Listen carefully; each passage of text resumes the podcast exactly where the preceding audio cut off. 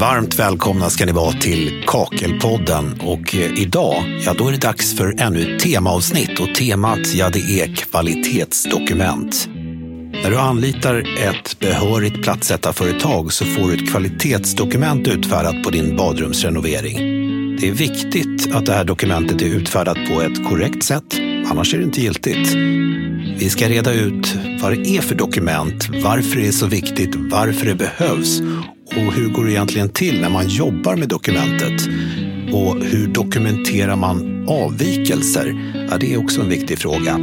Det och mycket därtill. Jag säger varmt välkomna till vår expertpanel. Sara Len, Micke Barklund och Daniel Olsson. Och jag som leder samtalet heter Marcus Trautman. Jag tänkte att ni kan väl kort berätta om vilka ni är, vad ni jobbar och er roll. Sara, börjar du. Ja, hej, tack. Sara Len heter jag och jag arbetar som chef för Trygg Hansas besiktningsorganisation inom byggnation. Eh, jag leder ett team med 12 besiktningsingenjörer som eh, reser runt i hela Sverige och eh, besiktar byggskador av komplex karaktär. Skador som inte kan hanteras från skrivbordet. Och syftet med våra platsbesök är att fastställa skadeorsak och omfattning, men också generera trygga och nöjda kunder och få ett proaktivt återställande vid skada.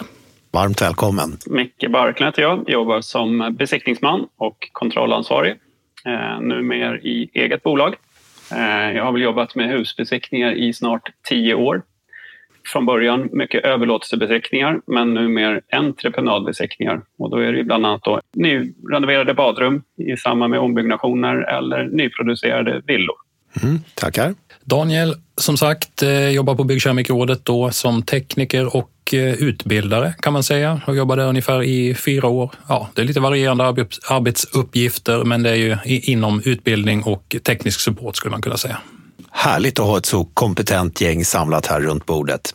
Eh, temat för avsnittet är ju som sagt kvalitetsdokument och för att börja i rätt ände, vad är kvalitetsdokument egentligen? Ja, från vårt perspektiv på Byggkeramikrådet så är ju kvalitetsdokumentet är ju egentligen en typ av en sorts egen kontroll och då vet jag att du kommer direkt med en följdfråga, eller hur? Ja, jag såg ut som ett frågetecken där. Eller, eller hur? Ja, följdfrågan blir ju såklart naturligt. Jaha, men en egen kontroll, vad är det för någonting då? Ja, man skulle kunna säga att det är en slags dokumentation som entreprenören gör han intygar, han eller hon då, företaget intygar att arbetet är utfört på ett visst sätt. Det kan ju vara till exempel att man följt en monteringsanvisning eller att man gjort vissa kontroller. Ett kvalitetsdokument skulle man kunna säga, det är alltså en typ av egenkontroll som bara våra medlemsföretag kan utfärda.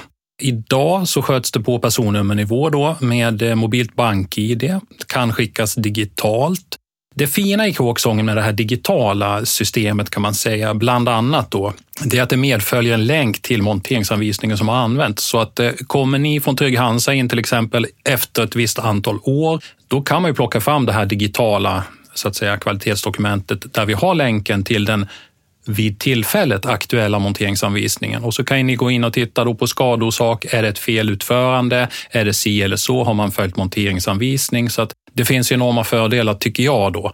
Inom kort så kommer man också få med den nya versionen av skötselanvisningar då för keramiskt material kan man säga. Hur ska man underhålla? Hur ska man sköta? Hur ska man städa helt enkelt? Så ska man kunna säga. Då. Och precis det du sa vill jag också lite grann eh, fylla i där som du sa i början.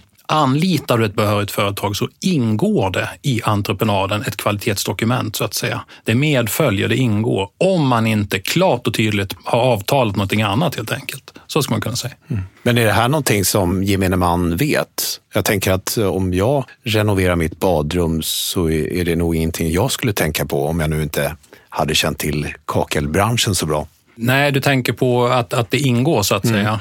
Nej, det kanske man inte vet. Eh, så, så kan det ju vara. Men eh, vi har ju många bra medlemmar och de har ju förbundit sig att följa våra branschregler och, och då följer det ju med så att säga. Mm. Är det ett bra försäljningsargument utifrån en entreprenör? Jo, men det är ju det. Alltså, jag brukar uttrycka det så här, om vi, om vi kallar det inom situationstecken inom lagens eh, ramar eller ur lagens synvinkel eller ögon så är ju en annan typ av egenkontroll jämfört med ett kvalitetsdokument, de har ju egentligen samma bärighet så att säga. Men för branschen så har de inte det, därför att kvalitetsdokumentet har fått en väldigt, väldigt stark ställning på marknaden och är efterfrågat bland beställare så att säga. Mm. Kanske det är så det är. Micke, vad säger du? Vad är din erfarenhet av det här med kvalitetsdokument?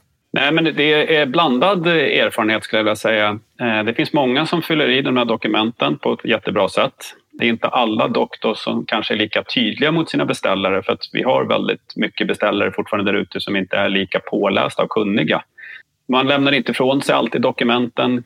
Eh, kunderna kanske inte alltid vet om att, att de ska efterfråga det.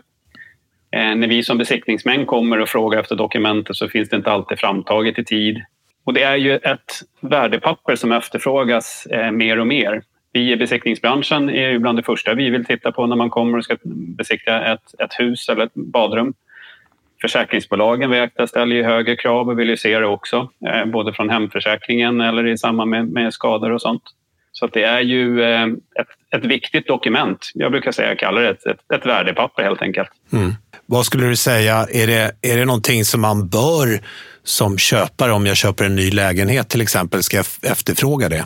Absolut. Tittar man på försäljning av hus och hem när man pratar kanske villor, det kanske är både två eller tre eh, våtrum i en fastighet så, så efterfrågas ju våtrumsdokumentet direkt på en gång och finns inte våtrumsdokumentet till renoverade badrum så blir det ju svårare att sälja huset helt enkelt. Ja, det är en riktigt viktig poäng det där. Sara, vad, vad säger du om det här med kvalitetsdokument? Då? Ja, jag skulle säga att det är ett bevis som har ekonomisk betydelse, både vid försäljning och vid eh, försäkringsskada. Det bidrar ju till ökad säkerhet och trygghet för kunden. Om eh, en kund, låt säga, drabbas av en vattenskada i sitt badrum och tar kontakt med sitt försäkringsbolag för att få ersättning vid återställande, så vill ju försäkringsbolaget veta om badrummet var byggt enligt eh, gällande branschregler vid uppförandetillfället. Och det skiljer sig lite mellan försäkringsbolagen om ifall de begär in kvalitetsdokument eller inte. Vissa kräver det eh, för full ersättning och andra gör det inte. Gemensamt är ju däremot att man, man eh, tar reda på skadeorsaken för att se om skadan är ersättningsbar eller inte enligt gällande försäkringsvillkor. Och jag skulle säga att i en sån situation så är det ganska skönt att ha ett kvalitetsdokument som visar att badrummet är rätt och riktigt byggt att det inte finns några tveksamheter kring det. Så jag tycker att eh, det här är ju någonting man ska kräva och få ifrån sin entreprenör. Jag blir helt svettig nu när jag hör det här. Jag har inget kvalitetsdokument vad jag vet. Men hur, hur, är det, hur länge har de här kvalitetsdokumenten funnits så att säga? Eh, för om man flyttar in i ett hus som är ganska gammalt och man kanske inte har gjort badrummet där på 15 år, bör det ändå finnas ett kvalitetsdokument? Vi på Trygg Hansa kräver inte att få in kvalitetsdokument. Det gör vi inte. Däremot så besiktar vi ju och eh, ser vad är skadeorsaken och är ersättningsbart, omfattning och så vidare. Så att eh, du kan vara lugn, mm. men vi utreder ändå. Mm. Men det finns försäkringsbolag som kräver in det. Ja, okay. Mm. Vad skulle du säga Daniel, hur länge har BKR stått på barriärerna och pratat om kvalitetsdokument? Ja, det var en bra fråga och det kan jag säga, det har jag inte i huvudet om jag ska vara helt ärlig. Men däremot så kan man ju titta lite historiskt på Byggkeramikrådet. Det bildades ju egentligen efter en lagändring som, som skedde 88. Det är en bra historik att ha med sig där man kom mer med funktionskrav. Det blev krångligare och bökigare som entreprenör att veta hur man praktiskt ska jobba med händerna. Då kom PERS branschregler då eh, och de har ju funnits då sedan, sedan Byggkeramikrådet egentligen bildades bildades då, 89. Eh, Sen har de då bytt namn, så om jag minns rätt så är det 2007 som de först började heta då BBV, Byggkeramikrådets branschregler för våtrum istället för då PERs branschregler. Mm. Sen kan man väl nämna kanske att i digitalt format, inte exakt som vi har idag, men ändå i digitalt format, någon gång slutet på 2015 om jag minns rätt, så kom den här digitala varianten. Sen idag då, sen eh, 21.1 som den heter, BBV då, eh, som gällde från 1 januari 2021. Den digitala varianten där, där har du liksom väldigt eh, digitalt så att säga, helt och hållet på ett annat sätt än det har varit innan. Mm. Det måste ju vara en enorm fördel just att kunna bevara det digitalt. Det är ju lätt att slarva bort ett, ett dokument så att säga. Precis, och det var som Micke sa förut, det är ju ett, en värdehandling som man verkligen ska vara rädd om och det blir ju mycket lättare att inte slarva bort den när den är digital, så att mm. säga. För då finns den där i mejlen eller på Dropbox eller vad man nu har för, för eh, digital backup, så att säga. Kanske ska spara ner den på en USB och lägga in den i ett eh, låst eh, I bankvalv. frysen. Micke, vad säger du när, när du är ute och besiktar, om det inte finns ett kvalitetsdokument, som hur går diskussionen då? Gör man till exempel en överlåtelsebesiktning i samband med ett köp av försäljning av hus, villor, radhus är det ju oftast, men det händer ju någon gång ibland att man även får besiktiga eh, lägenheter, bostadsrättslägenheter så är det ju badrummen man tittar på väldigt ofta och mycket. Kvalitetsdokumentet efterfrågar man, men vi besiktningsmän tittar ju på badrummet egentligen lika noggrant ändå. För det händer ju att vi hittar fel och brister även fast det finns ett, ett våtrumsdokument. Men våtrumsdokumentet är ju också en, en värdehandling så pass att det finns ju oftast då ett seriöst företag bakom som har liksom någonstans intygat att så vitt vi vet och känner till så har vi följt gällande branschregler och, och intyga att man har gjort någon form av egenkontroll. Vilket gör också då att husägaren då, eller lägenhetsägaren kan ju gå på den entreprenören sen då efter att vi har varit där och eventuellt hittat fel. Och det händer någon gång ibland att man då får återkoppling sen efteråt och då har faktiskt de tagit sitt ansvar och, och eventuellt åtgärdat det vi har hittat. Mm. Från vårt perspektiv kan man säga, vad innebär kvalitetsdokumentet? Ja, vi tänker då att entreprenören vid tillfället, vid utförandet så att säga, så var de behöriga och uppnådde de krav som fanns för behörighet, alltså på företaget och personalen i företaget, de krav som vi ställer. Det, det är ju en viktig tanke att ha med sig. Sen är det ju då att man, man har fått, det ska vara, även om det kanske inte alltid är det i verkligheten, men ambitionsnivån är ju definitivt att det ska vara en högre ribba då eh, hos de behöriga företagen, att det ska vara en egen kontroll som man faktiskt ska kunna lita på så att säga. Och det, det, ska innebära att kvalitetsdokumentet till 100 procent ska motsvara den verklighet som finns i våtrummet. Eventuella avvikelser ska ju såklart eh, vara avtalade, finnas med under avvikelser. Är det någonting som entreprenören vill upplysa om som inte är en avvikelse så heter ju den rutan också avvikelse slash övriga upplysningar. Mm. Eh, och det kan vara olika saker som man liksom vill vara extra noga med och visa då kanske att man har upplyst eh, konsumenten. Man har som konsumenttjänstlagen säger, om man har samrådit och, och, tagit tillvara beställarens intressen och de här tankarna som finns i konsumenttjänstlagen som man kanske tycker låter löjliga när man läser dem. Men om man tänker efter så är de enormt viktiga faktiskt, så tycker jag. Eh, en stor skillnad på en bra entreprenör och en inte lika bra entreprenör. Eh, förmågan att kommunicera, att samråda, att ta tillvara beställarens intressen faktiskt. Mm. Eh, men att följa gällande regler innebär ju att entreprenörens arbete uppfyller kraven i Boverkets byggregler eh, och konsumenttjänstlagens krav på fackmässighet. Och därtill finns ju branschreglerna som är praxis och branschanvisningar för kraven i byggreglerna. Branschreglerna är ju som ni vet inte tvingande men bör ju följas eh, för då uppfyller man ju de minimikrav som avseende funktion då, som finns i byggreglerna. Så det är innebörden av det hela då. Mm. Brukar eh, ni på Trygg Hansa kontakta Byggkeramikrådet ibland och diskutera vissa frågeställningar eller så? Det gör vi absolut. Mm. Eh, för att säkerställa så att man har tolkat saker och ting rätt så kan man behöva gå till branschorganisationerna och höra sig för. Mm. Kan ni också ha synpunkter på branschreglerna? Att ja, men här skulle man kunna formulera det på det här sättet? Eller? Det händer. Det, det händer. händer ja. ja, men det är bra att det är ett utbyte. Ja, men, eh, någonting man kanske inte riktigt tänker på heller är ju att eh, lite som båda har varit inne på är ju liksom att entreprenören intygar att de har utfört sitt arbete fackmässigt och enligt gällande branschregler. Men det gör ju också att de intygar det. Så skulle det i en framtida rättslig process, då, då har man ju då någonstans intygat i det här dokumentet för sin beställare att man har gjort det fackmässigt och enligt gällande branschregler. Skulle det sen så visa sig att man inte har gjort det enligt branschregler, man har missat helt enkelt i sin egen kontroll och eh, golvet lutar inte mot golvbrunnen på det sättet som branschreglerna säger, då är ju faktiskt det här intyget falskt. Då har man gjort en falskt intygande. Det skulle jag vilja liksom för entreprenörerna att man behöver faktiskt tänka på att man ska inte bara slentriant fylla i det här dokumentet för att utan tanken är ju att vi alla tillsammans ska hjälpas åt att göra ett, ett, ett bra arbete. Ett fackmässigt arbete.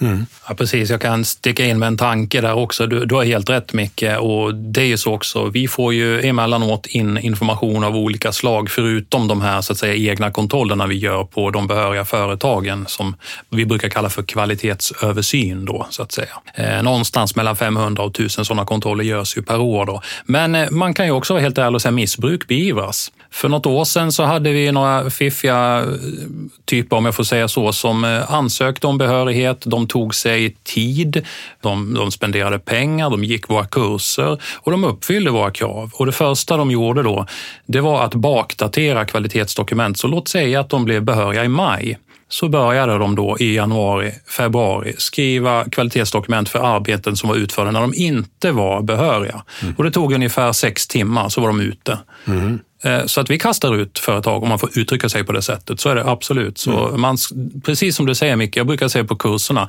kvalitetsdokumentet är inte någonting vi fyller i. Eh, vi häller upp ett glas champagne, vi skålar med beställaren, vi tar en liten dans och alla är glada och nöjda. Utan det ska vara exakt det här. Verkligheten i badrummet ska 100 procent stämma överens med kvalitetsdokumentets innehåll och egen kontroll. Punkt slut. Mm. Ja, ord och inga visor där. Ja. Ja, nej, jag tänkte också på en sak. För att om, om det är så att man, man eh, säger sig ha eh, behörighet och man skriver intyg, men man i själva verket inte har det. Det inger också en falsk trygghet och ger ett betydligt sämre försäkringsskydd. Så att eh, uppföljning och kontroll är ju A och O och något som vi bör uppmuntra. Absolut. Mm, verkligen. Jag tänker på om det händer någonting nu efter att det, det uppstår en skada, rent försäkringsmässigt, vad, vad är det som händer när man plockar fram det där dokumentet? Jag har ju tidigare jobbat på försäkringsbolaget Garbo och eh, hjälpt dem i, i skadereglering och annat. Och vi har ju pratat ganska mycket om delvis sådana här saker. Och givetvis så plockar man ju fram eventuellt våtrumsdokumentation och tittar på det. Men annars så går man ju på den eh, besiktningspersonen som har varit ute på plats och, och eh, kollat den här skadan eller felet eller vad det nu är för någonting. Och det är ju det som gäller. Eh, och är det en tillräckligt stor avvikelse eh, från eh, branschregler i, i själva utförandet då står det ju oftast då beställaren, husägaren, helt utan försäkringsskydd. Man får inte ut någonting på den eventuella skadan som har uppstått ska väl den egentligen regressas mot entreprenörens då eventuella då ansvarsförsäkring om man säger. Mm. Och hur brukar den typen av ärenden sluta då? Det är nog lite olika. Det kan ju hända att försäkringsbolaget kanske ersätter till viss del beroende på vad det är för typ av skada och vad man pratar för pengar.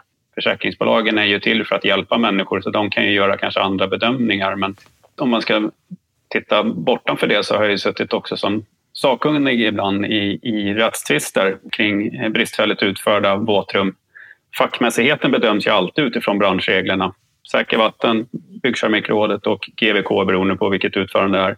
Och det är ganska ofta som det har då gått så pass att dokumentet har varit kanske felaktigt itfyllt, arbetet är inte utfört fackmässigt och entreprenören åker på skadan. Eller i, fall, i det fallet är det oftast husägaren som hamnar i tvist med en köpare.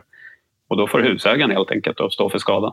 Mm intyget och intygandet är super, superviktigt. Jag kan inte annat än att hålla med dig. Det är exakt så det är och det är, är tragiskt mot den boende i de fallen. Så att eh, det är A och O att kontrollera så att man har anlitat ett företag som är auktoriserat. Mm. Jag tänker på det här, vi har ju pratat lite om att det är som en värdehandling. Kan man säga att ett kvalitetsdokument som är utfärdat korrekt och giltigt, att det ökar värdet på fastigheten? Ja, men så är det ju.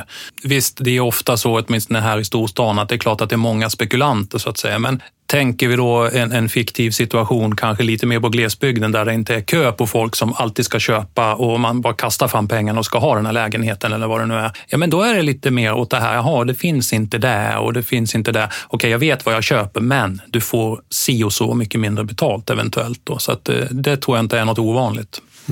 Det är absolut en värdehandling som alla spekulanter vill ta del av. Eh, det bevisar ju att det är, arbetet är utfört på rätt sätt och att det håller god standard framöver som kuriosa lite om man nu vill så kan man ju nämna lite om man tänker Byggkemikrådets historia tillbaka kopplat till försäkringsbolagen så var det ju faktiskt så att när de här utbildningarna startade som egentligen var tänkt från Byggkemikrådets sida, det skulle väl hålla på kanske ett år med några kurser och så var det bra. Det här är ett av de stora ska säga, ben som vi står på idag med utbildning och då var det också så att försäkringsbolagen var med på det här och sa att vi är med på det här, vi tycker det är bra, men om det ska ha någon betydelse för oss så måste vi kunna se att kunskapsnivån till exempel på de här kurserna faktiskt når upp till en viss nivå och därför har vi också i våra kurser idag skriftliga prov där man måste nå upp till en viss poäng. Och klarar man inte det, ja, då får man betala för en ny kurs och gå om den helt enkelt.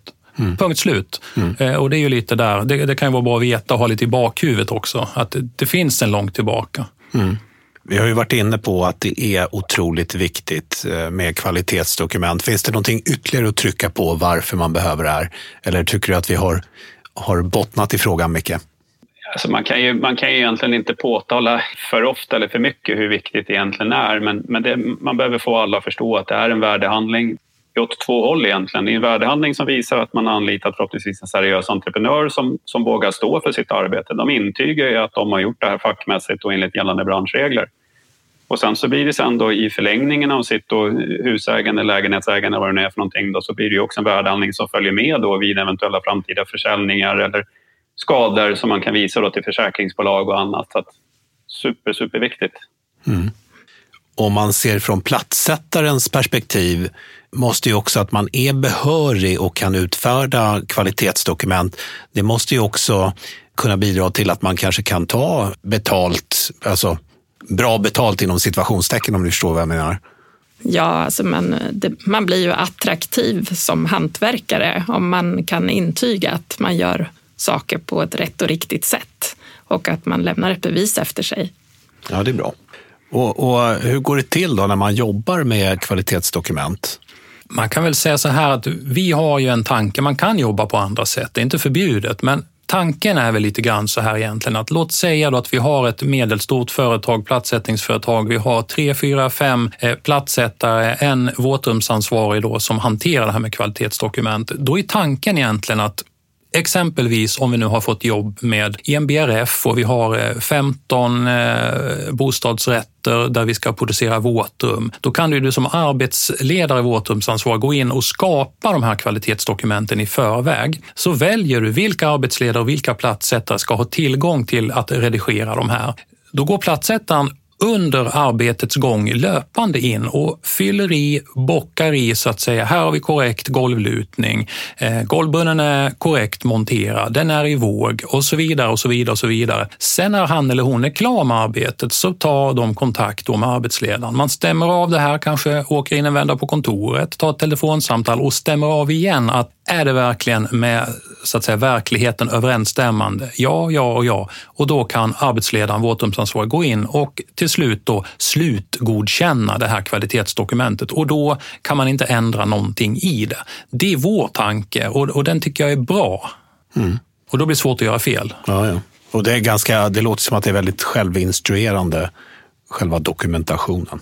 Ja, men det tycker jag. Har, har man eh, jobbat med det här ett tag så det är det inga konstigheter liksom, att förstå vad det här är. Och idag går det inte heller i princip att välja fel tätskiktssystem, skriva fel eh, namn på själva systemet eller tillverkaren för att du kan bara välja de system som är godkända med vissa undantag kan man säga när det gäller då annan entreprenör som installerar kanske en plastmatta, det hanterar ju inte vi, eller diffusionsöppna tätskikt som vi inte godkänner på det sättet som de andra heller. Då.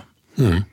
Jag tänker på det här med det som avviker från branschreglerna. Hur ska det dokumenteras då? Jag ska inte dra en alltför lång harang, men jag kan väl inleda och så får ni se om ni har något att tillägga ni andra. Då. Men vi har i branschreglerna de här förhållandevis nya, väldigt, väldigt tuffa och skarpa krav och skrivningar eh, som man då ska följa. Och Det vi säger egentligen är att när det handlar om avvikelser, avvikelser för det första i mina ögon är ju inte någonting egentligen dåligt, utan det är ju en teknisk lösning som är annorlunda eller utanför de branschregler som finns. Och det är många gånger det enda sättet att bygga ett badrum igen i det här som var ett badrum förut. Annars får vi ju göra det till ett finrum istället. Mm. Alltså, så kan vi inte ha det. Vi måste kunna eh, hitta andra tekniska lösningar. Så en avvikelse är ett sätt, ett, med en annan teknisk lösning än det som branschreglerna säger, som ska fungera och som gör att det här badrummet kan bli till helt enkelt.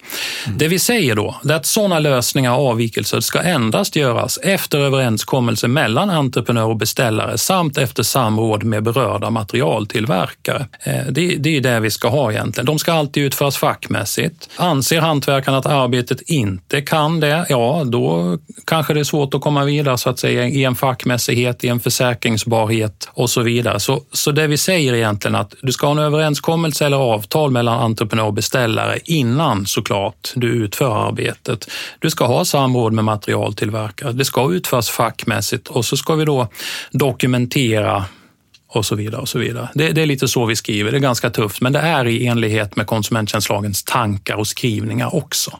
Mm. Ja, man kan ju fråga sig varför man ska dokumentera allt detta och det är ju för att eh, ett avsteg kan ha betydelse vid slutbesiktning eller vid skada eller när man värderar byggnaden, en garantibesiktning eller om eh, fastighetsägaren eh, ifrågasätter någonting i efterhand. Då. Så att det finns ju rätt många anledningar till att dokumentera allting. Ja, ja visst just det här med avvikelser är, förekommer ju inte så ofta i våtrumsdokumenten som man egentligen skulle vilja. Och det verkar som att det finns en stor okunskap faktiskt bland entreprenörerna där ute hur man ska använda det där med avvikelser. För när vi kommer som besiktningsmän och kanske slår ner på någonting, ja men då säger de så här, men då skriver jag väl en avvikelse i dokumentet. Och då tror de att de någonstans går fria från den här eh, lösningen. Och det är ju ett fel sätt att, att attackera det för att överenskommelsen på den här avvikelsen ska ju vara skriftligen överenskommen med beställaren innan man utför jobbet. Men man ska ju också då ha tagit kontakt med den tätskiktsleverantören som man då använder och, och egentligen få ett skriftligt godkännande från dem också. Så om man tar ett exempel, en, en lägenhet i Stockholm. Eh, det är väldigt vanligt att värmerören kommer genom golv till exempel. Man ska renovera det här badrummet från 60-tal. De här värmerören kan man inte flytta. Det är inte ekonomiskt försvarbart att man då ska eh, kapa och flytta värmerören tömma en hel värmestam i, i ett helt trapphus. Alltså kommer de här värmerören få vara kvar genom golvet så länge de inte är liksom i en duschzon. Men det, det är inte alltid att det finns en, en, avvikelse på en sån lösning. Eller så finns det en avvikelse fast den är inte avtalad med beställaren utan entreprenören har bara fyllt i den. Och man har också sen i förlängningen då kanske inte pratat med tätskiktsleverantören och, och fått deras då godkännande på att, att man helt enkelt då har kommit fram till en teknisk lösning som är minst lika bra som eh, branschreglerna säger. Så där ser jag ute i verkligheten att det finns, det finns mer att göra eh, vad det gäller just med förståelsen. För jag skulle vilja tillägga en grej där också. Det är ju att entreprenören ska utföra sitt arbete fackmässigt men man ska ju också då någonstans utföra arbetet så att det blir försäkringsbart. Och det ska vara försäkringsbart åt två håll. Det ska vara försäkringsbart för husägaren eller lägenhetsinnehavaren. Då. De ska kunna försäkra och få, det här eh, fullvärdesförsäkrat av sitt hemförsäkringsbolag. Men de måste ju också då kunna eh, utföra arbetet fackmässigt så att vid en eventuell tvist, skada eller någonting så ska ju deras, egen då, eh, deras egna försäkringsskydd som företagare ska ju gälla också. Så där ser jag att man behöver som, eh, som entreprenör helt enkelt tänka till lite i förväg och ha en öppnare dialog med, med sin beställare i, i de här frågorna. Och är man osäker på hur man ska göra, då kontaktar man dig Daniel eller någon av kollegorna på Byggkeramikrådet. Absolut, det är alltid bättre att fråga innan och fråga en gång extra än att inte göra det och så blir allting som, som Micke säger på tok så att säga i slutändan. Det är, det är ju absolut inte bra. Mm. Vad är bäst då? Är det att ringa eller mejla? Eller? Det beror väl på hur bråttom man har. Sen är det ju så också att många av våra entreprenörer, de ringer till oss först och så vill de ha någonting att visa för sin kanske beställare, sin projektör eller någon annan part i, den, i det här arbetet där de kan visa faktiskt att det ligger till på det här sättet och då duger det inte alltid med muntligt utan det är som Micke säger, eh, då vill man ha någonting skriftligt och då säger jag bara, ja, skicka frågan på mejl så kan du få ett svar tillbaka. För det är ju det är mycket så, förr i tiden så hade vi det fantastiska handslaget och det gällde och då var det så, punkt slut. Mm. Och avtalsmässigt juridiskt så är det ju så fortfarande, men i verkligheten så funkar ju inte det. Mm. Utan idag, det som inte finns i skrift, eh, brukar min kollega Krille säga, det finns inte. Mm. Och så är det verkligen. Tyvärr, vi litar inte på varandra längre i samhället. Det får du göra något åt kanske, i någon annan podd. Ja, precis. Finns det några hjälpmedel som, som liksom man kan ta till som underlättar ifyllandet av kvalitetsdokument? Ja, man kan väl säga så här kanske att kvalitetsdokumentets format i dagsläget är i sig, tycker jag, ett hjälpmedel nästan, om man, om man nu kan uttrycka sig så. Men jag väljer att göra det i alla fall. Mm. Därför att det är så enkelt. Du, du väljer att jobba via en dator datormiljö eller en miljö via din webbläsare då där du loggar in eller så kör du via vår app helt enkelt. båda är likadana, ser likadana ut, funkar likadant, är lika enkelt och lika, lika fantastiskt. Mm. Ska vi säga så? Ja. ja. Men kan man, kan man börja och göra i datorn och sen så kommer man på att ja, men det är ganska smidigt när jag står här att använda telefonen ja. använda båda? Absolut, så länge du inte har slutgodkänt ett kvalitetsdokument utan du, det är under arbete så kan du välja och, och, och har du skapat det i datorn och jobba vidare med det i appen och vice versa såklart fram och tillbaka hur du nu önskar. Mm. Absolut. Det är lite lättare än förr kan jag tänka mig att det var penna och papper verkligen. Penna och papper hade sin tid. Det vill vi inte ha längre. Nej. Nej. När ska man liksom stänga det här dokumentet och hur ska det överlämnas? Jag brukar ta upp två frågeställningar kring det där egentligen och, en av dem är precis det som, som du frågar om nu. Vid vilken tidpunkt så att säga? För att kravet från oss på Byggkeramikrådet är kanske inte alltid som man tror. Kravet på våra medlemmar är att vid våtrumsarbete, alltså badrum, duschrum, då ska man lämna kvalitetsdokument. Men det som vi kallar för övriga utrymme, alltså då har vi ju teknikrum, tvättstuga, WC till exempel, det är övriga utrymme. Där finns inte något krav från vår sida att man som entreprenör, alltså behörig medlem, ska lämna kvalitetsdokument, utan där är det faktiskt så att där kan man göra det om man är överens med beställaren om det och det är helt okej. Okay. Men det är lite mer krångligt, lite mer knepigt för du har ju ingen golvlutning i en WC till exempel. Så det blir lite special och man får vara tydlig under övriga upplysningar att det här avser si och så. Så, så skulle man väl kunna säga. Sen är det egentligen tidpunkten som du var ute på, eh, eller inne på heter det. Ja. det är ju när man anser att man är klar med entreprenaden, då ska det skyndsamt överlämnas. Där måste man ta sitt ansvar helt enkelt som entreprenör. Det ska överlämnas skyndsamt. Om man inte har fått betalt då? Då kan man strunta i det. Nej, vi har möjligheter som entreprenörer mot, då snackar jag framförallt konsumentsidan, att avtala betalningsplaner, korta betalningstider och så vidare. och så vidare. Se till att vi inte blir blåsta så att säga på så mycket pengar då. Då kan vi hantera betalningsbiten på ett väldigt bra sätt för sig. Och så får vi följa det som står i branschreglerna. Vi skyndsamt överlämnar kvalitetsdokumentet efter avslutat arbete. Mm. Men eh, kan man som entreprenör då säga att nej, men, ni får kvalitetsdokumentet när ni har betalat? Då måste man avtala det. Mm. Och avtalsfriheten eh, i de sakerna, det kanske inte vi kan så att säga, gå in och peka på och säga så här får du inte göra, mm. utan eh, det kan man göra. Så läs avtalet när du beställer någonting. Mm. Det är viktigt. Att det finns tillgängligt vid slutbesiktningen, även om, även om betalningen från beställaren saknas helt enkelt. Och då ska jag tjata lite till. Och, och det här som du säger, det står faktiskt uttryckligen i dagens branschregler. Det ska finnas tillgängligt mm. vid slutbesiktning. Så det är tummen upp. Mm. Dubbeltumme till och med. Dubbeltumme. Micke, vill du lägga till någonting? Nej, inte egentligen lägga till, utan det vill väl snarare förtydliga då liksom att det är egentligen två olika saker. Entreprenören ska ju eh, fullfölja sitt, eh, sin fackmässighet och följa sina branschregler och då ska man, precis som Daniel säger, att lämna ifrån sig dokumentet när arbetet är färdigt. Avtalet mellan kund och entreprenör när man pratar betalning, betalning och sådant, det är ju liksom en helt annan del. Det hänger ju inte ihop.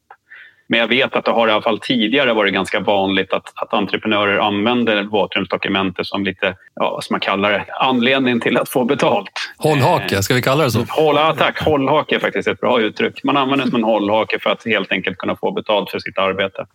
Våga släppa ifrån er intyget för att visa att man då är en seriös entreprenör som utför arbetet fackmässigt och följer branschregler och sen så får man sköta det här med betalningsplaner och annat på ett, på ett avtalsmässigt sätt.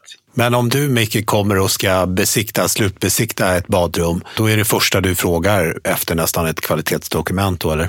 Svar ja, absolut. Det är det första man frågar efter. Och man sätter sig ofta beroende på om det är ett badrum eller om det är tio badrum. Då sätter man sig och tittar på dokumentationen i, i förväg. Och går man liksom besiktningar i, i större projekt, då går man inte ens in och kanske besiktar alla våtrum för att man då har kommit överens om att man kanske gör någon form av normerande besiktning och då väljer man ut ett antal våtrum som man då besiktigar. Och sen så förlitar man sig på entreprenörens egen kontroll, våtrumsintyg och så vidare. Mm. Intyget behöver komma på en gång. Hur är det med ansvars och garantitider? Har det någonting med kvalitetsdokument att göra eller Hänger det ihop på något sätt? Många tror att det gör det. Men det har ju faktiskt ingenting att göra. Alltså det reglerar inte ansvarstid eller garantitid överhuvudtaget, utan är bara ett, bara bara, är ett intygande, en egen kontroll på att det är utfört på ett visst sätt och så vidare, och så vidare som vi har pratat om förut. Ansvarstider och garantitider det regleras ju antingen i konsumenttjänstlagen då, eller avtalsmässigt, vanligtvis via standardavtalen, då AB, ABT och så vidare. Vi har ju diskuterat det här fram och tillbaka, men som, som privatperson, om jag nu fixar mitt badrum och så får jag ett kvalitetsdokument, hur ska jag som, som köpare förstå att det är korrekt ifyllt? Nej, men man kan ju alltid kontakta oss på Byggkeramikrådet och den typen av frågeställningar får vi ju eh, lite då och lite då så att säga. Kan vi gå in och kika om det här är korrekt? För att det som är viktigt här är att den behöriga platssättaren som utför tätskiktsarbete ska namnges i kvalitetsdokumentet och, även arbetsledaren då. Eh, och det är ju superviktigt att den som gör det här arbetet ska vara behörig. Det är ett av de absolut one-on-one så att säga som vi har på Byggkeramikrådet och i våra branschregler. Då. Mm. Så att det är superviktigt. Så vi, vi kan hjälpa er att kontrollera om ni har eh, frågetecken eller funderingar kring det här. Mm. Superbra. Jag kan flika in bara då att jag, när jag pratar med privatpersoner så brukar jag alltid råda dem till att gå in och läsa på de olika branschreglerna. Bilda en egen uppfattning om eh, vad reglerna säger. Kommer en platssättare entreprenör till exempel och säger att golvbrunnen inte behöver bytas så har du varit inne och läst i branschreglerna som säger att jo då, alla äldre golvbrunnar ska bytas till exempel. Det finns lite sånt som, som är väldigt nyttigt. Sen måste man ju kunna våga lita på den entreprenören som gör arbetet. Men är man osäker så, så ring, prata med Daniel som ett exempel för att säkerställa att, att det är på, på ett korrekt och rätt sätt. Jag tänkte att det är dags att eh, runda av och då skulle jag vilja att ni var och en lyfter någonting som ni tycker är extra viktigt att ta med sig som platssättare av det här avsnittet. Jag skulle vilja plocka upp två saker. Det ena är vikten av att kunderna väljer entreprenörer med omsorg att de väljer behöriga entreprenörer som kan intyga att deras arbete utförts kvalitativt enligt konstens alla regler. Då. Eh, för att det är tryggt att ha ett kvalitetsdokument som bevisar att de krav som finns från eh, myndigheter, besiktningsmän och försäkringsbolag är uppfyllda. Om ifall en skada uppstår då helt enkelt. Så ett eh, bra recept, en bakgrundskoll eh, rekommendation. Det andra är eh, vikten av fortsatt spridning av branschregler genom information och utbildning i kombination med uppföljning och kontroll så att man har eh, liksom en löpande uppfyllelse av regler och god kvalitet i branschen. Så uppföljning och kontroll är A och O och något att uppmuntra. Sen eh, som en slutkläm så ska man inte låta någon eh, hålla kvalitetsdokumentet gisslan jag kan, jag kan ta den andra sidan då. Jag tycker eh, som entreprenör då att eh, ha en eh, öppen, bra dialog med din beställare. Våga sticka ut genom att vara den som för dialogen. Säg till om du ser saker som kanske är avvikelser från branschregler. Våga eh, sticka ut hakan och kom med eh, nya lösningar istället som man då förankrar skriftligen. Man tar kontakt med Byggkeramikrådet och kollar om det är, om det är en bra, ett bra sätt att lösa det på och sen så tar man kontakt med materialleverantörerna, tätskiktleverantörer för att liksom förankra den vägen också skriftligen. Ha, ha dialog och sköt, sköt det här eh, på ett korrekt, bra sätt skulle jag vilja säga. Kan det vara bra sådär som entreprenör att man har en handfull personer som man har gjort jobb till som, som på något sätt är referenser som man kan säga till kunden att men, du kan kontakta någon av de här som jag har gjort badrum till? Självklart. Alltså, referenser skulle jag vilja säga är kanske det bästa man kan ha som entreprenör. Och ju fler jobb man gör på ett bra sätt, desto fler nöjda kunder har man ju. Och det kommer ju givetvis ge också då att det blir lite ringa på vattnet. Så att om jag har haft en bra plattsättare hemma hos mig som har gjort ett jättebra jobb så kommer jag meddela det för mina vänner, och bekanta och mina grannar. Så det kommer ju också göra att de får mer jobb och större förfrågningar. Ett ord för, för beställaren, liksom. Var, varför är det här viktigt med behörighet och branschregler, att vi följer dem? Ja, det är tanken att det ska ge dig trygghet. Dels har vi då utförandemässigt, det håller tätt, estetiken förhoppningsvis att det ser bra ut, det är snyggt. Vi följer riktlinjer för färdigt utförande. Vi har ett försäkringsskydd som inte är några frågetecken kring. Eh, när vi får en framtida besiktning, när Micke kommer, så är allt fine and dandy, allt ser bra ut, eh, inga konstigheter, avvikelser är avtalade, de finns i kvalitetsdokumentet. Eh, ja, en perfekt värld. ja, det låter ju underbart. tycker jag blir ett alldeles utmärkt slut. Stort tack säger jag till Sara Len, Micke Barklund och Daniel Olsson och jag som sitter bakom den här mikrofonen, jag heter Marcus Trautman.